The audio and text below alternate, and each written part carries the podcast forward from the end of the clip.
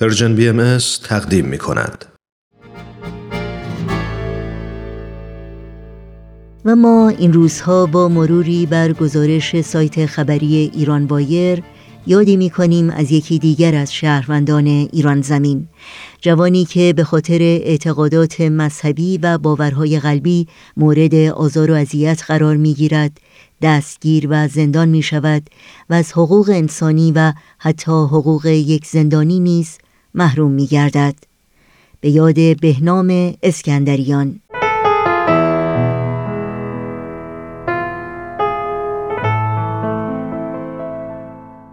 کیان ثابتی ژورنالیست آزاد در گزارش اخیر خود با عنوان ضرب و شتم یک زندانی باهایی در زندان سمنان که در سایت خبری ایران وایر منتشر شده می نویسد بیش از 90 روز از بازداشت بهنام اسکندریان شهروند 25 ساله باهایی به همراه دو جوان باهایی دیگر به نامهای اردشیر فنایان سی ساله و یلدا فیروزیان 20 ساله در سمنان میگذرد. آنها همچنان بدون ارائه دلیل به دستور بازپرس پرونده در بازداشت موقت نگه داشته می شوند.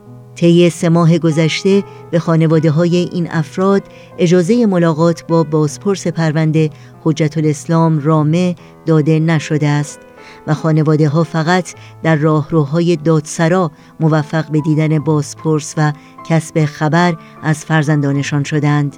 همچنین بازداشت شده ها تا کنون از حق داشتن وکیل محروم بودند.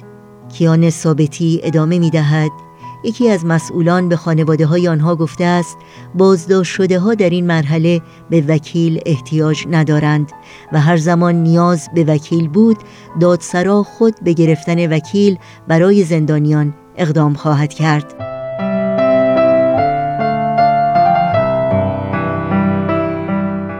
در این گزارش می‌خوانیم شش روز پس از دستگیری به طور ناگهانی بهنام را در بین بازجویی از اداره اطلاعات به بند قرنطینه زندان منتقل می کنند.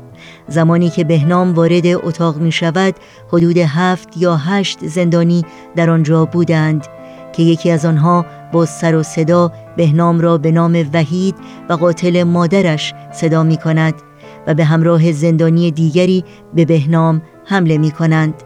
هرچه بهنام می‌گوید من بهنام هستم نه وحید و باهایی هستم. آنها بی توجه به فریادهایش او را به شدت کتک می‌زنند. هیچ کدام از زندانیان داخل اتاق هم مانع رفتار آنها نمی‌شوند. این دو تن به هواخوری زندان هم دسترسی داشتند و بهنام را چندین دفعه پس از ضرب و شتم به آنجا می‌برند و پس از مدتی دوباره به سلول برمیگردانند. و کتک زدن را ادامه می دهند. این گزارش ادامه می دهد پس از چند ساعت بهنام را به بهداری زندان انتقال می دهند و او را که به شدت دچار خونریزی و درد بوده با زنجیر به تخت می بندند و تحت فشار قرار می دهند تا اقرار کند که می‌خواسته خودکشی کند و جای ضربات و کبودی ها به دلیل خودزنی بوده و هیچ کس دیگر در آن دخالت نداشته است.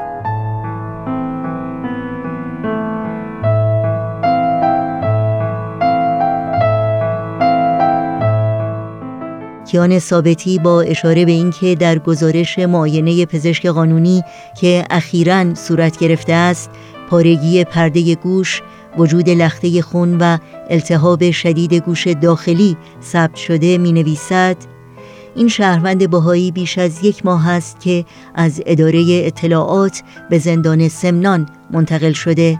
اما در این مدت از ملاقات هفتگی زندان و کابینی محروم بوده است. فقط چند دفعه به تقاضای خانوادهش در دفتر رئیس زندان با نزدیکانش ملاقات کرده است.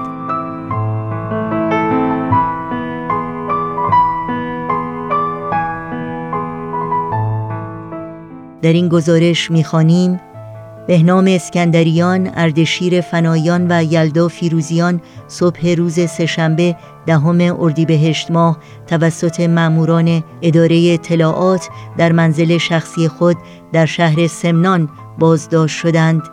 یلدا فیروزیان را پس از حدود یک ماه و دو متهم دیگر را پس از دو ماه از اداره اطلاعات سمنان به زندان شهر منتقل کردند منشی دفتر بازپرس پرونده اتهامات اردشیر فنایان یلدا فیروزیان و بهنام اسکندریان را اقدام علیه نظام جمهوری اسلامی از طریق فعالیت تبلیغاتی و تشکیلاتی و عضویت در جمعیت غیرقانونی اقدام کننده علیه امنیت کشور بیان کرده است.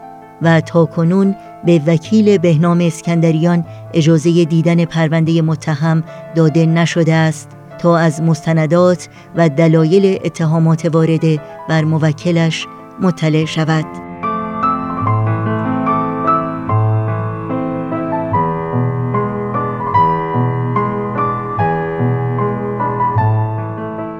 یاد تو در این روزها و در همه روزها زنده و پایدار.